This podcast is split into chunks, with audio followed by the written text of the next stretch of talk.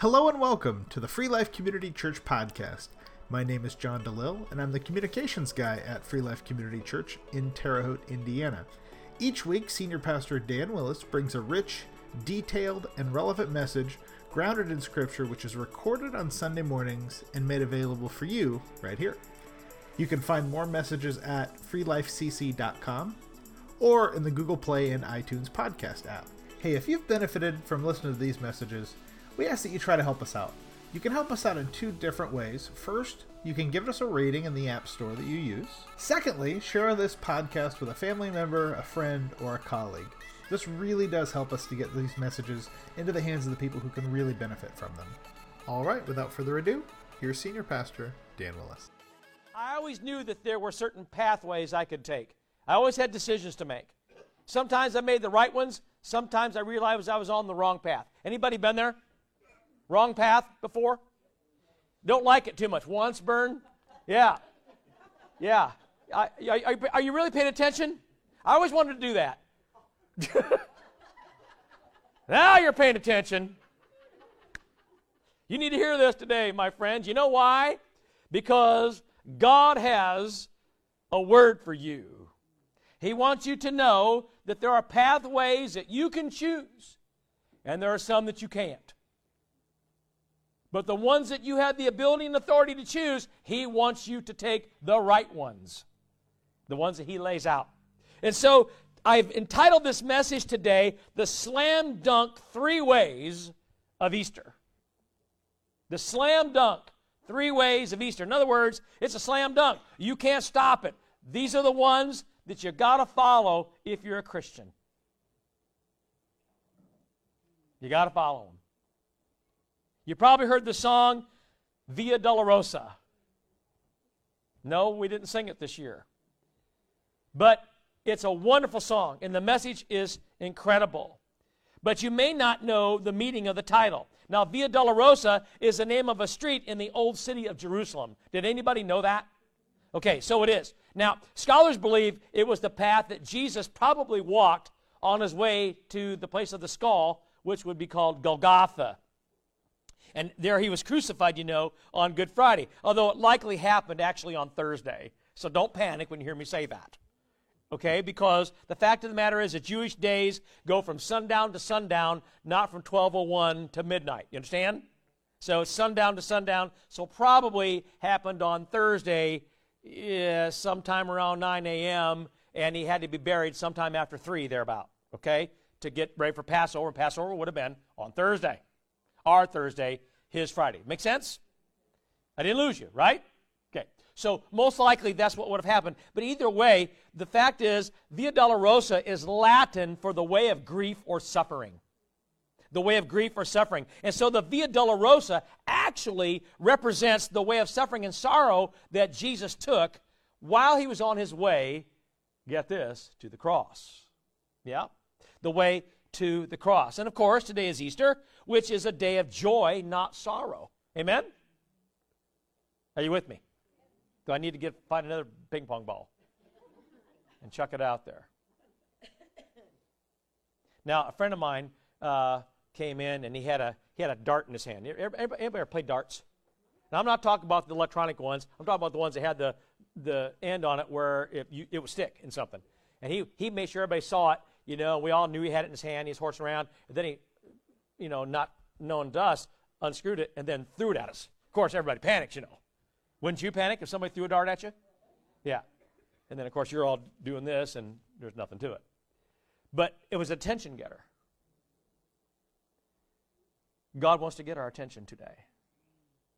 Because, friends, there's some things we have to understand. Even though Easter is a day of joy, not sorrow, it's a day when we celebrate his resurrection, not dwell on his death. So, what are we doing talking about suffering and death this morning instead of resurrection? It's a fair question. Why would we be talking about that? And I have my reasons for it. Because the fact is, his suffering and death and his resurrection are all connected. They had to happen in succession. They had to happen that way. You and I wouldn't choose it. But God did. And there's a reason why he did it. And because he did, we are all subjected to it. In fact, in our scripture today, which is Matthew 16, 21, don't have to turn there. I'll, I'll be done before you get there. Matthew 16, 21, we read this. From the time on G- from that time on, Jesus began to explain to his disciples that he must go to Jerusalem and suffer many things at the hands of the elders, chief priests, and teachers of the law and that he must be killed and on the third day be raised to life. That's what Matthew tells us. So the way of resurrection required that Jesus first walk the ways, get this, of suffering and death. Suffering and death had to come first. And for the Christian, I have news for you. It is the same. What? It is. It's the same. Why? To help, help us fully understand our own coming resurrection. Now, I want to talk about the three ways of Easter. Clearly, these are the three ways that Jesus had to walk, and they're the three ways that every Christian has to walk. Being a Christian means following Jesus, does it not? How many of you know that following Jesus is a walk? Okay, so you know that if you're going to walk that way, then you got to follow him because that's where he's going. So following Jesus means walking the same pathways that he walked and following in his way. So let's talk about them. And I want to start with the way of suffering and sorrow. You see, Jesus came to suffer. And the Bible is clear to us that we will as well. You will suffer in this life simply because you're a human. Since the first humans were chucked out of the garden into what would be suffering, every human thereafter has to do the same. Amen? So there are some things in your life that you're never going to be able to get away from because you're human and you live in this life, you will suffer. And then you're going to suffer by choice or not. Let's face it, every one of us has made poor choices and suffered because of them. Amen? But as a Christian, you'll make the right choice and suffer too. Ooh, wait a minute. I did it right. And I'm going to suffer? Yep. And that's why many won't. Is that profound today? Are you grasping this? Remember, Jesus told his disciples that he must go to Jerusalem and suffer many things. Now, notice the word here, the most important word in the phrase must. He must suffer. Suffering wasn't an option for him. In fact, the way to eternal life first led through the way of suffering. And when Jesus spoke these words, he was, of course, thinking about the cross, but more than that, the beating, the ridicule, the scourging, the humility, and the horrific shame that came with it all, as well as the parade through Jerusalem all the way to Golgotha. But you see, his way of suffering and sorrow didn't begin with the Via Dolorosa. It began with a different journey. It really began with his journey from heaven to earth. Now, are you just tired today? Or are you that smitten with what I'm trying to tell you? Because you're awful quiet. There's some serious truth here. The Apostle Paul writes in Philippians 2 that Jesus, being in very nature God, did not consider equality with God something to be grasped, but made himself nothing, taking the very nature of a servant, being made in human likeness. Philippians 2. So Jesus left his perfect home in heaven to come to earth as what? A human, as a man. Because heaven is a place of glory and perfection, is it not? Does everybody believe it to be a place of glory and perfection? Because I do. That's how I see it. I believe it to be the best thing ever. And if you're a Christian, you should think that. And yet, earth is this place of dirt and dust, trouble and sorrow, hatred, discontent, self centeredness, and absolutely imperfection. Isn't it? And yet, Jesus wasn't sheltered in any way from the troubles of humankind. Everything we go through, he did and more. More than almost any of us.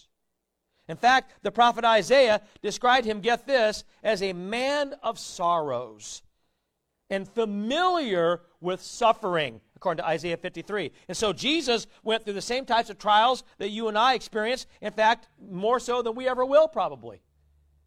He experienced hunger, thirst, and absolutely fatigue. And some of his fatigue wasn't just being tired, it was being he was fatigued of people. He even said so. The French say fatigué. J'ai fatigué. C'est correctement? Any French speakers out there? Yeah, mine's kind of rusty. But that's what it means. Fatigued. You know, you can be tired physically, you can be tired mentally, and you can be tired emotionally. And Jesus was all of those things just as we are. In fact, his disappointment had to be greater than mine. I, I know that those closest to you will disappoint you. Anybody been disappointed before by those closest to them?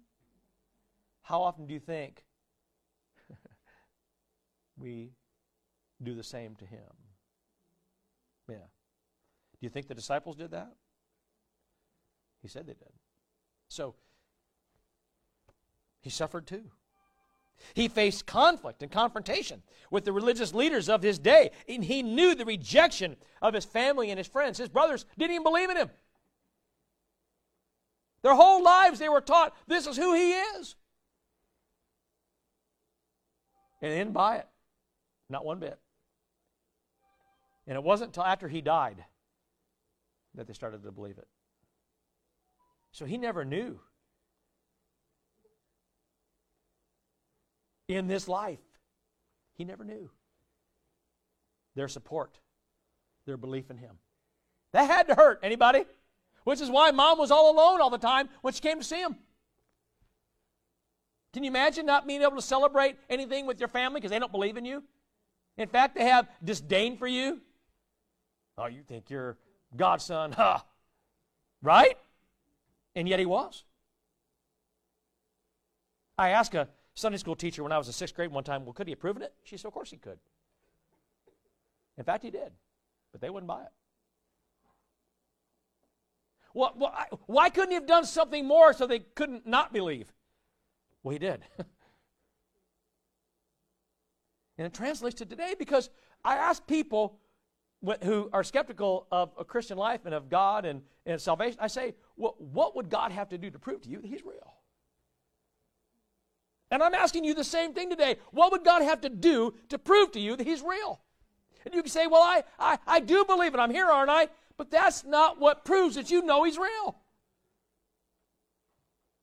Because if you knew He was really the Christ, look at the disciples. Who do people say I am? Well, some say this, some say that. Well, who do you say I am? Well, you're, you're the Son of God, you're the Christ. And immediately, I'm paraphrasing, Jesus says, well, then start acting like that. Amen? And the question is, are we?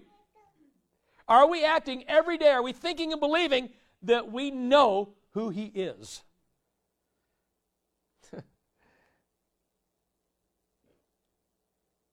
Jesus suffered disappointment, and yet he never backed down from his mission.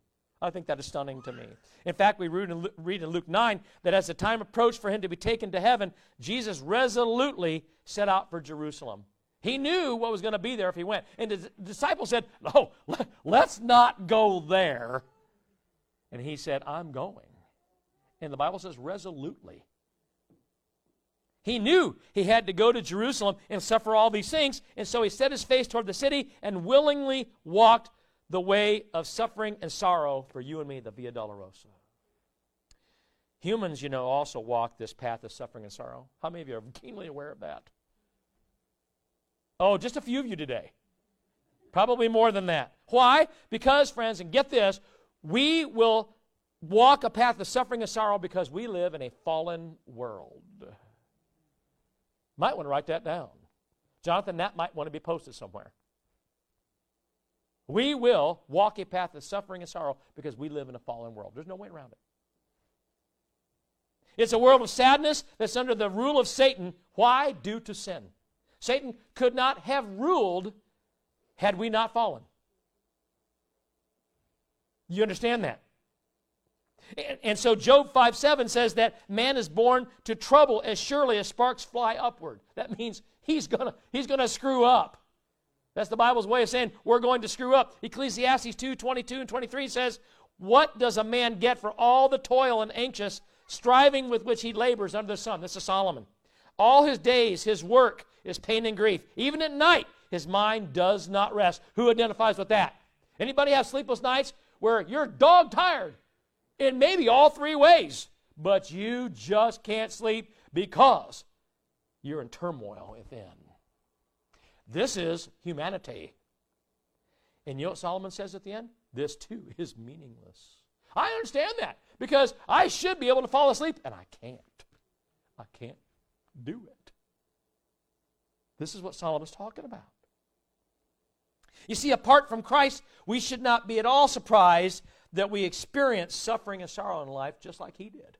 We should never be surprised of that. And yes, sometimes I am. Because I, like you, think, but wait a minute, I'm a Christian. Shouldn't I be, a, shouldn't I be a, a, exempt from this? Has anybody thought that? You know? Shouldn't I be exempt from this? And yet I read, the Bible says that we're all sinners. And I'm like, well, yeah, um, eh, but I, would like to think I'm, I'm kind of past most of that. But that doesn't change where I came from, does it? You see, we're all under God's condemnation, His just condemnation. And we're all simply getting what we deserve as humanity. And we shouldn't be surprised of that either. And you know what? Even Christians shouldn't be surprised by it. The fact is, we may be sealed in Christ and we may be on our way to heaven, but we still live on this earth. At least for now. Now, we may be forgiven of our sins, but we still suffer the many consequences of those sins. There's certain things you just, right? And this is why I tell people, you know, yeah, I realize that you've changed your ways, and yeah, I realize that, but you, the consequences are going to roll down here. They're going to follow you based on the poor choices that you have made. There are no such thing and I, I, I, struggle with people that say this, Christians that say it, and some denominations teach it, that there are no more Old Testament curses. You do understand that, right? Christ did away with those. He slammed the door on those curses. However, poor choices will continue to haunt and follow us. You do know that. Some people say, I don't know why God's doing this to me. Well, God, God isn't doing anything to you. God is holding, withholding his judgment until the day he decides to bring judgment. But the poor choices in life will follow you. And Lord knows I've made a few. Anybody? Yep, and the consequences are always going to still be there until they aren't. So we have to remember that this is true. And I'll tell you something else that's going to happen. We're also going to suffer persecution simply because we believe in Jesus Christ. You, you, you know, this is, this is a choice you have to make. And some people try to compromise that choice. You cannot. You cannot. First of all, God won't let you, and neither will Satan. Did you hear that? God will not allow you to compromise your choice, and neither will Satan. Remember, the Bible says you'll love one and hate the other. You can't serve two masters. You got to serve one. But here we are doing this, trying to serve both. I want everything heaven allows me, but I don't want to identify with the cross. So what I'm going to do is I'm going to do it, you know, when it's okay, when I'm in a church setting or church people or Christians and that sort of thing. But when I get in a group of people that won't like it, they'll be offended or they'll persecute me for my faith. Well, I'm just to, I'm just not to do it then. I'm to, I'm to, you know, I'm to make it subtle. I'm to be, shh, hush, hush. And God says, you, you cannot deny me. And Satan says, I know who you serve. Now, don't I? He's done it to me more than once. Anybody? I know you sir. And sometimes it's him. By poor choices that we will make. Jesus said to his disciples very plainly, In this world you will have trouble. Anybody know that's to be true? Who knows today that you're going to have trouble in this life? Who's had trouble? Jonathan's back there, both hands up. Yeah? Yeah. You will have trouble. He was talking about persecution because just a little earlier he said this If the world hates you, remember this now, keep in mind that it hated me first. If you belong to the world, it would love you as its own. And if it does, we have a problem. Amen? As it is, you do not belong to the world, but I have chosen you, get this, out of the world. That is why the world hates you. But there's more. For Christians, a third source of suffering in this life is God's discipline. And I don't like that one neither. Has God ever disciplined anybody in here today? Anybody ever felt like maybe God disciplined you just a little bit? Who likes it? Anybody says, oh, goody, I get to get disciplined today. Nobody. No one. And if you do, that is a severe behavioral disorder. Make an appointment with me.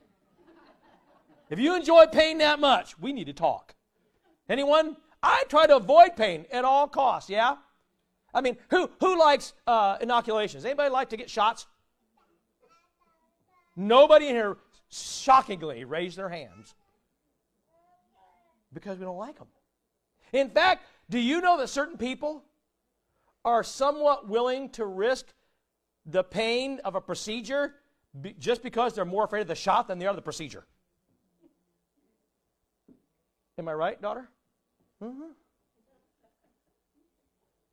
Yeah, see, you, you, you see, right? Nobody likes those types of things. And yet Hebrews 12:11 says no discipline seems pleasant at the time but painful. Later on, however, it produces a righteousness, a harvest of righteousness and peace for those who have been trained by it. You see, God disciplines us for our own good, and yet it still hurts. Is, doesn't it? It still hurts. Because discipline, in my opinion, has never been pleasant. And so, friends, whether you're a believer in Jesus or not, Christian or unbeliever, it matters not. You're all going to walk a path of suffering and sorrow in this life because you're human. Some are going to suffer more than others. I've known people that suffered more than others, right? Have you ever known somebody who, maybe it's you, it seems like everything, I, am a Murphy. How many of you know what Murphy, Murphy means? I'm a Murphy. My mother was a Murphy, and my uncle always had that little sign that said, if anything can go wrong, it's Murphy's Law. If anything can go wrong, it will. Yeah. And, and you know, that's a mentality. And I used to think, gosh, that's not true.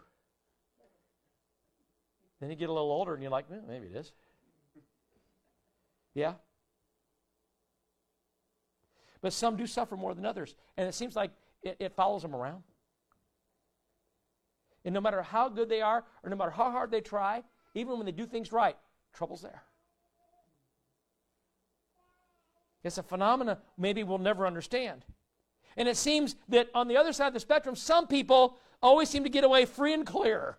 H- have you noticed? Don't you just dislike, I can't say hate. Don't you dislike that person? Nobody dislikes the person who seems to get away with everything.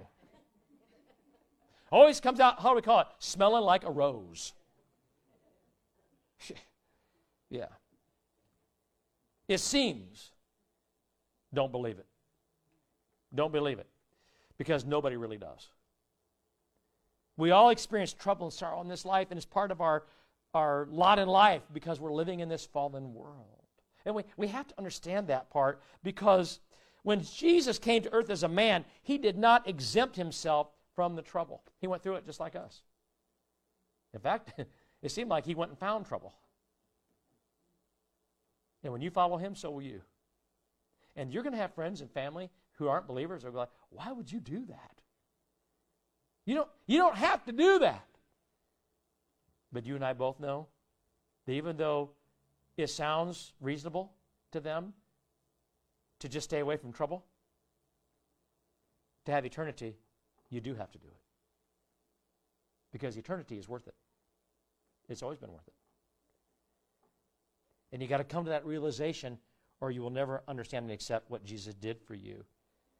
And so, from the cradle to the cross, Jesus walked the path of suffering and sorrow. And from Jerusalem to Calvary, he walked the way of grief, the Via Dolorosa. And he did it, friends, for us, so that he could forgive our sins. Secondly, there's another way. This is called the way of death and judgment. Now, this one's a little shocking because I think a lot of us think, well, you know, I get the first one, but the second one I'm not so sure I, I agree with because that should change. Yeah. But understand, Jesus walked this way too. Have you considered that? How many of you know that Jesus walked the way of death and judgment? Let me explain that to you. See, we don't often think of it, but look at Matthew 16 21. Jesus said that he must go to Jerusalem and suffer and that he must be killed. That's death. That's judgment, isn't it? He judicially was judged, found guilty, and got the punishment of death. Yes or no? Then he went the path. Amen? He was beaten, whipped, mocked, spat upon, struck repeatedly. He had a physical body. He suffered greatly, and he felt the same sensations of pain that you would feel if you were beaten to the point of losing your blood. Being so weak you can barely walk, and then, of course, being nailed to the cross. I personally can't imagine it, but he did it. Uh, he felt it. In the words of Isaiah, we find he was despised and rejected by men. He was a man of sorrows and familiar with suffering. But suffering and sorrow were not enough for him to pay for our sins. Did you hear that? Suffering itself was not enough. The penalty for sin is what? Death. If Jesus was truly going to pay for our sins, what had to happen? Well, he had to die. He had to die. And so Jesus said that he must go to Jerusalem and be killed. So you see, church, when Jesus rode into Jerusalem that Palm Sunday, he knew that his triumphal entry would result in dying five days later. He knew that. His disciples were told they didn't want to believe it. In fact, they tried to stop it, tried to talk him out of it, tried to not follow the path that God gave him, tried to deter him from it, even tried to physically end it. But he went anyway. Why? Because the way of resurrection and life first passes through the way of suffering and sorrow. And then through the way of death and judgment. And let's be clear contrary to the belief of some, Jesus did not fake his death on that cross. I, I, heard it time and again that it was faked. Had to be because the body was gone or was never there. Or who, who knows what other things that they've, they've, it's been said, you know. And I think in Best Sunday School class, you guys talked about that a little bit. Because she saw a couple of things last night and she said, Am I getting this right? And I said, mm, Yeah, how about that? How about that?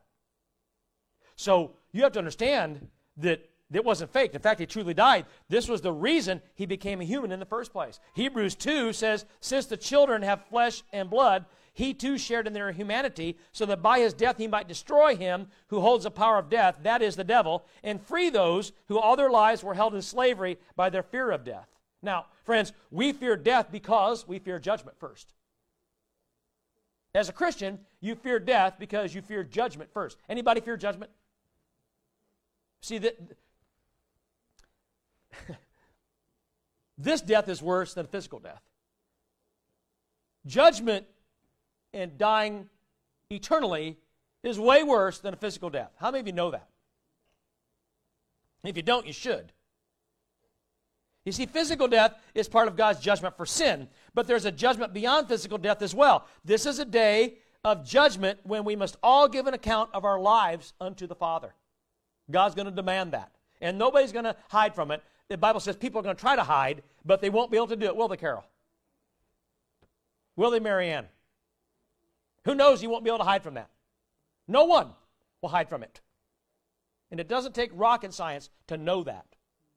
The Bible's clear. Hebrews 4:13 says that nothing in all creation is hidden from God's sight. Uh, that's, that stuns me because I know that, and yet sometimes I think as humans we try to hide things from God. Has anybody tried to hide from God? Or hide stuff from God?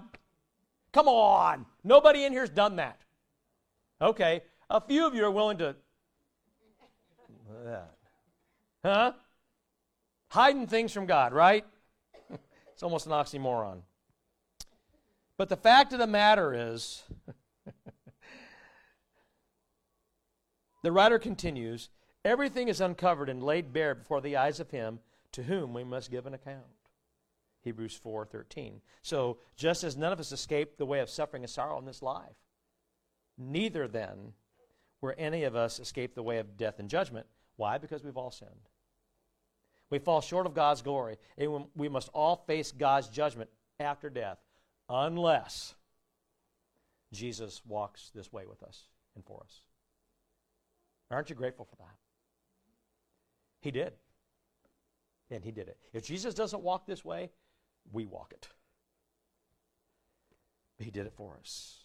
That's why he walked the way of death and judgment. He experienced both death and judgment at the cross. He died for our sins, but more importantly, he died, get this, in our place. He took God's judgment for sin upon himself. In fact, Romans 8 says, Therefore, there is no condemnation for those who are in Christ Jesus, because through Christ Jesus, the law of the Spirit of life set me free from the law of sin and death. And I've written that right here and here. I know that scripture backward and forward. Because I, as a Christian, ought to. I need to be reminded of that. Because when the times are difficult, and that happens a lot, I can remember that. That He took my place. Because there's no condemnation for those who are in Christ because Christ already paid the price at the cross. He died for you. He died for you. so that the possibility that you might live for Him became available to you. See, His death just made the possibility. You still have to choose. And we waver from that sometimes, don't we? There's that path again. Who's, who's done that wavy path? Anybody? You see, admitting that is the first step. It's the hardest part.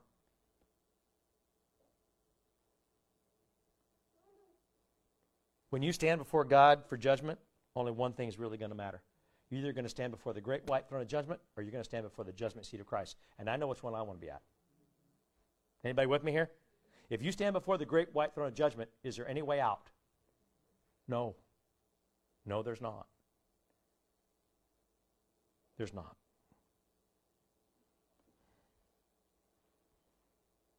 So here's the thing only one thing's ever going to really matter.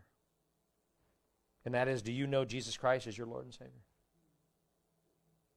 See, we, in, in our churches today, we have different opinions about how deep that is or what it really means. But we all agree that it's a thing. we all agree that that happens. That you have to choose Christ as your Savior. And so the question is do you believe He died on the cross for your sins in place, in place of you? Have you trusted Christ to forgive your sins and wash you clean? Have you decided to model his life in yours?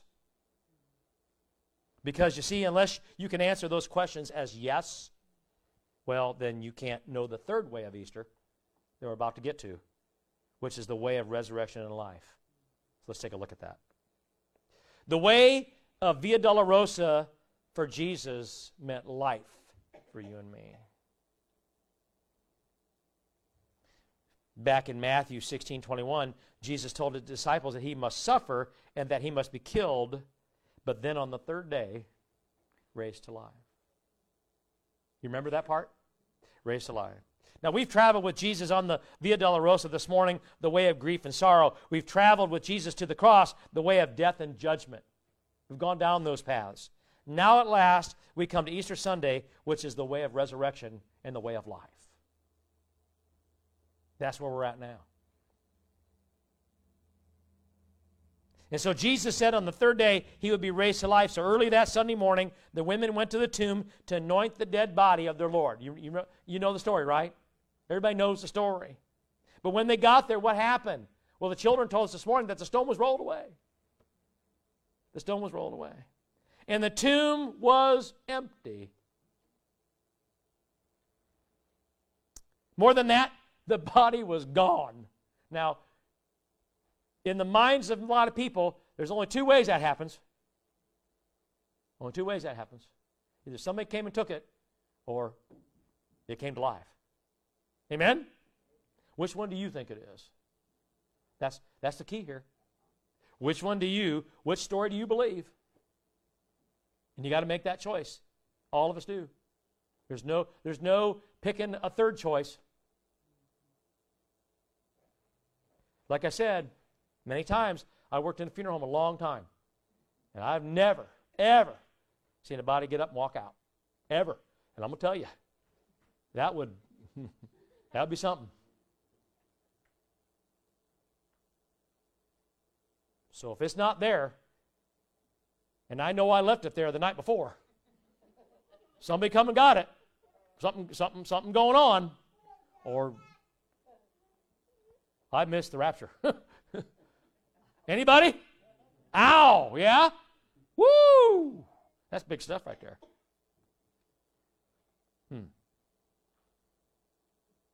And then they, the women, they found these angels from heaven and they proclaimed the good news. They said, He's not here, He's risen. Just as He said, Come and see the place where He lay. And then the angels instructed them, you know, to go tell the disciples the good news that He had actually risen from the dead. Now, you know, I, you know, I don't know, if, I'm sure Pat McGann isn't watching this morning. But at McGann Funeral Home in South Bend, you know, if I'd have walked in and I'd have said, Hey, where's Johnson? He'd say, Well, it's a miracle. He rose from the dead. I'd be like, dude, let's go get you checked out. Right? Can you imagine what the women were thinking when these angels told them? Now, the angels might be your first clue. That would be your first freak out. Anybody? Who would freak out if angels were hanging out? You can say, well, what if they didn't know they're, well, they knew, they, listen, do you think they knew they were angels? Yeah, I think so. Okay, so then the angel said, you know, he's not here, he's, he's raising the dead. And you, you know the women are talking to themselves now, right? And they're walking along, and you, can you imagine the dialogue between, the Bible doesn't tell us what that dialogue was. I want to be there. I want to know what, what are they thinking? What are they saying?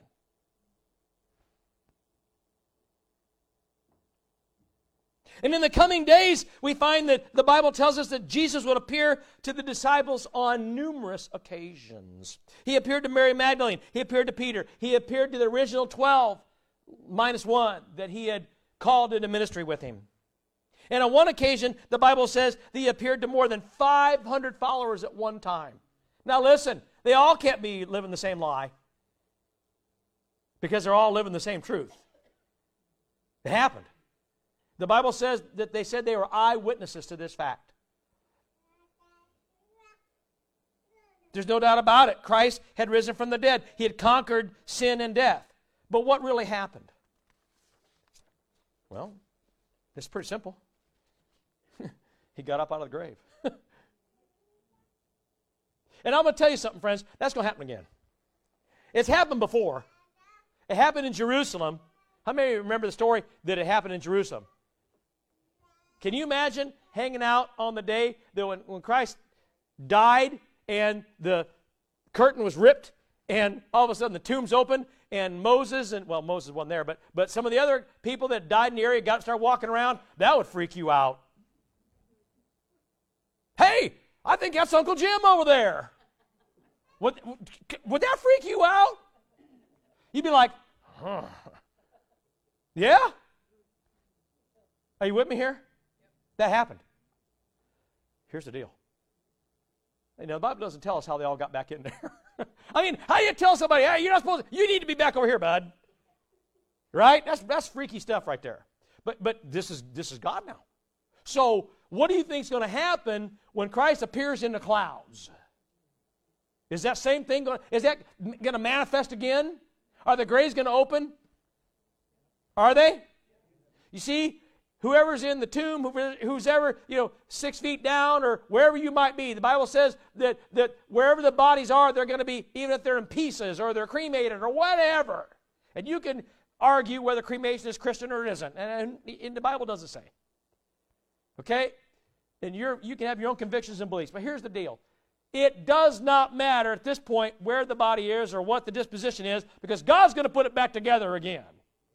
He's going to do that. And when he does, it's going to be whole again.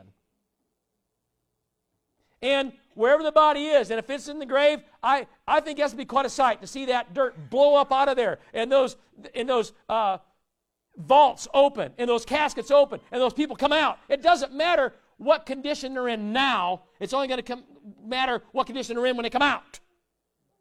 And you know what they're going to be. They're going to be in the likeness of Christ because he said so. And whatever ailments they had, those are gone. whatever their demise, gone, and they're whole again. All of those who are in Christ, the dead first, will rise again. Jesus said, I am the resurrection and the life, and he who believes in me will live even though he dies. And whoever lives and believes in me, get this, will never die. I take him at his word. Here's the question that determines everything about your salvation and the possibility of your resurrection. Are you ready? Do you believe this? It's that simple. Do you believe this? Every pastor who's Christian this morning, it doesn't matter if you're Wesleyan, United Methodist, Baptist, Nazarene, Church of God, Pentecostal, Independent, does not matter. We all believe this. Or you're not Christian. We all believe it. Do you believe that this will happen? Do you believe that Jesus died for your sins? And do you believe that he arose from the grave that day? That's the ultimate question. And if so, let me encourage you to commit your life and faith to Jesus Christ this morning so that you can share in the joy of Easter, not just today, but forever. Now, the Bible tells us that when Christ appears in the clouds on the day of Jubilee, the dead in Christ are going to be resurrected. The Apostle Paul was told by Christ how this would happen, and Paul tells it like this For the Lord himself will come down from heaven with a loud command, the voice of the archangel, and with the trumpet call of God. And oh my goodness, I can't imagine what that's like. And the dead in Christ will rise, rise first, and after that, we who, who are still alive and are left will be caught up together with them in the clouds to meet the Lord in the air, and then we will go to be with the Lord. Get this forever. Forever. My dear friends, and all who are hearing this message today, wherever you are, are you ready for Jesus' return? Are you ready to walk the way of resurrection and life with Christ? And if so, then accept his offer. Accept his offer. And live in a manner reflective of his life, not yours, his. Reflective of his. Think and believe in the manner and way that the Bible says that we must. Not ought, should, could, must. Remember what Jesus said in the very first stanza He must do this, and you must live this way. Must is the key word, and both. He did his must, you do yours. And when that happens, friends, don't compromise on the commands of God. And many are doing that. We're compromising on the commands of God. And we cannot water down the truth. Everybody wants to do that too. Well, I know it's easier. I know it's more acceptable. I know it's more pleasing to us. I know it gives us more autonomy, more decision in our own. But Friends, God doesn't give you that authority. He says either you believe and live like it or you don't. Because when I return, you will be in or out. In or out. Sheep or goat. It's up to you. And unfortunately, and this is what pastors are scared to death to say, the Bible is clear that there's going to be a lot more goats than there ever are sheep in there. A lot more. Because one gate is wide and the other is narrow. And you know what the, the, the irony is of this whole thing? All of them going through those gates think they're Christian. He's not talking about unbelievers here. He's talking about those who said they were. Because immediately after that, what does he say? Many of you are going to come to me and you're going to say, Lord, Lord. And I'm going to say, Away from me, you evildoer, I never knew you. But I thought, no buts. It doesn't matter what you thought, it matters what I said. Which do you choose? So, my friends, live your life each day in a manner pleasing to Christ. Tell others about Him and help them on their paths of suffering and sorrow because they're going to be on them. Help them on their path of death and judgment so that they too can share in His resurrection and life. And as our worship team comes this morning, you're shocked, aren't you? You got 15 minutes. Scotty, rock and roll up there. Here's the deal. This is what Easter is all about. Isn't it? Really? It's all about the way of life. It's the way that we really all want to take. But you can't get there from here just living life your way. And I'm telling you, there's people here today living life your way, and you know you are. You've been taught your whole life you can do that. Burger King is clear about it. And I'm going to tell you this. This is interesting to me because Burger King, I don't know if they'll say that anymore. Because you want you want to you want to mess them up, and I'm not. I love Burger King. You want to mess them up? Go into Burger King in the morning and say, you know, this is Burger King. I can have it my way, right? Well, I don't want a piece of ham or sausage on my breakfast biscuit. I want a hamburger on it. I had a girl tell me, "Oh, we can't, we can't do that." I mean, you can't do it. You got boxes of them back there. Throw one on the grill. I don't think we can do it. Really? Really? Probably ought to go get a manager. Manager come out and says, Well, I never seen anybody do it, but yeah, we can do it. I thought you said I could have it my way. You see, I'm used to getting my way, and if they tell me I can't have it my way, what am I going to do? I'm going to complain, just as you are. We're going to complain. Because we're a people who want it our way. Friends, you, God gives you a lot of things that you can do your way, but He gives you parameters to work in. And when you say, Yeah, I want heaven, yeah, I want salvation, yeah, I want eternity with you, yeah, yeah, yeah, I want your protection every day, I want you to be there and keep me from all the rotten stuff and the garbage and all that, I, you know, I want all that, but I'm going to do it my way, though. It's going to be my way, God, not yours. Now, we're never going to audibly say that. But we do it here, and we do it by our actions. And God said, No, unless I wash you completely, you can have no part of me. Thanks for listening to the Free Life Community Church podcast. For more great biblically sound teaching, visit freelifecc.com.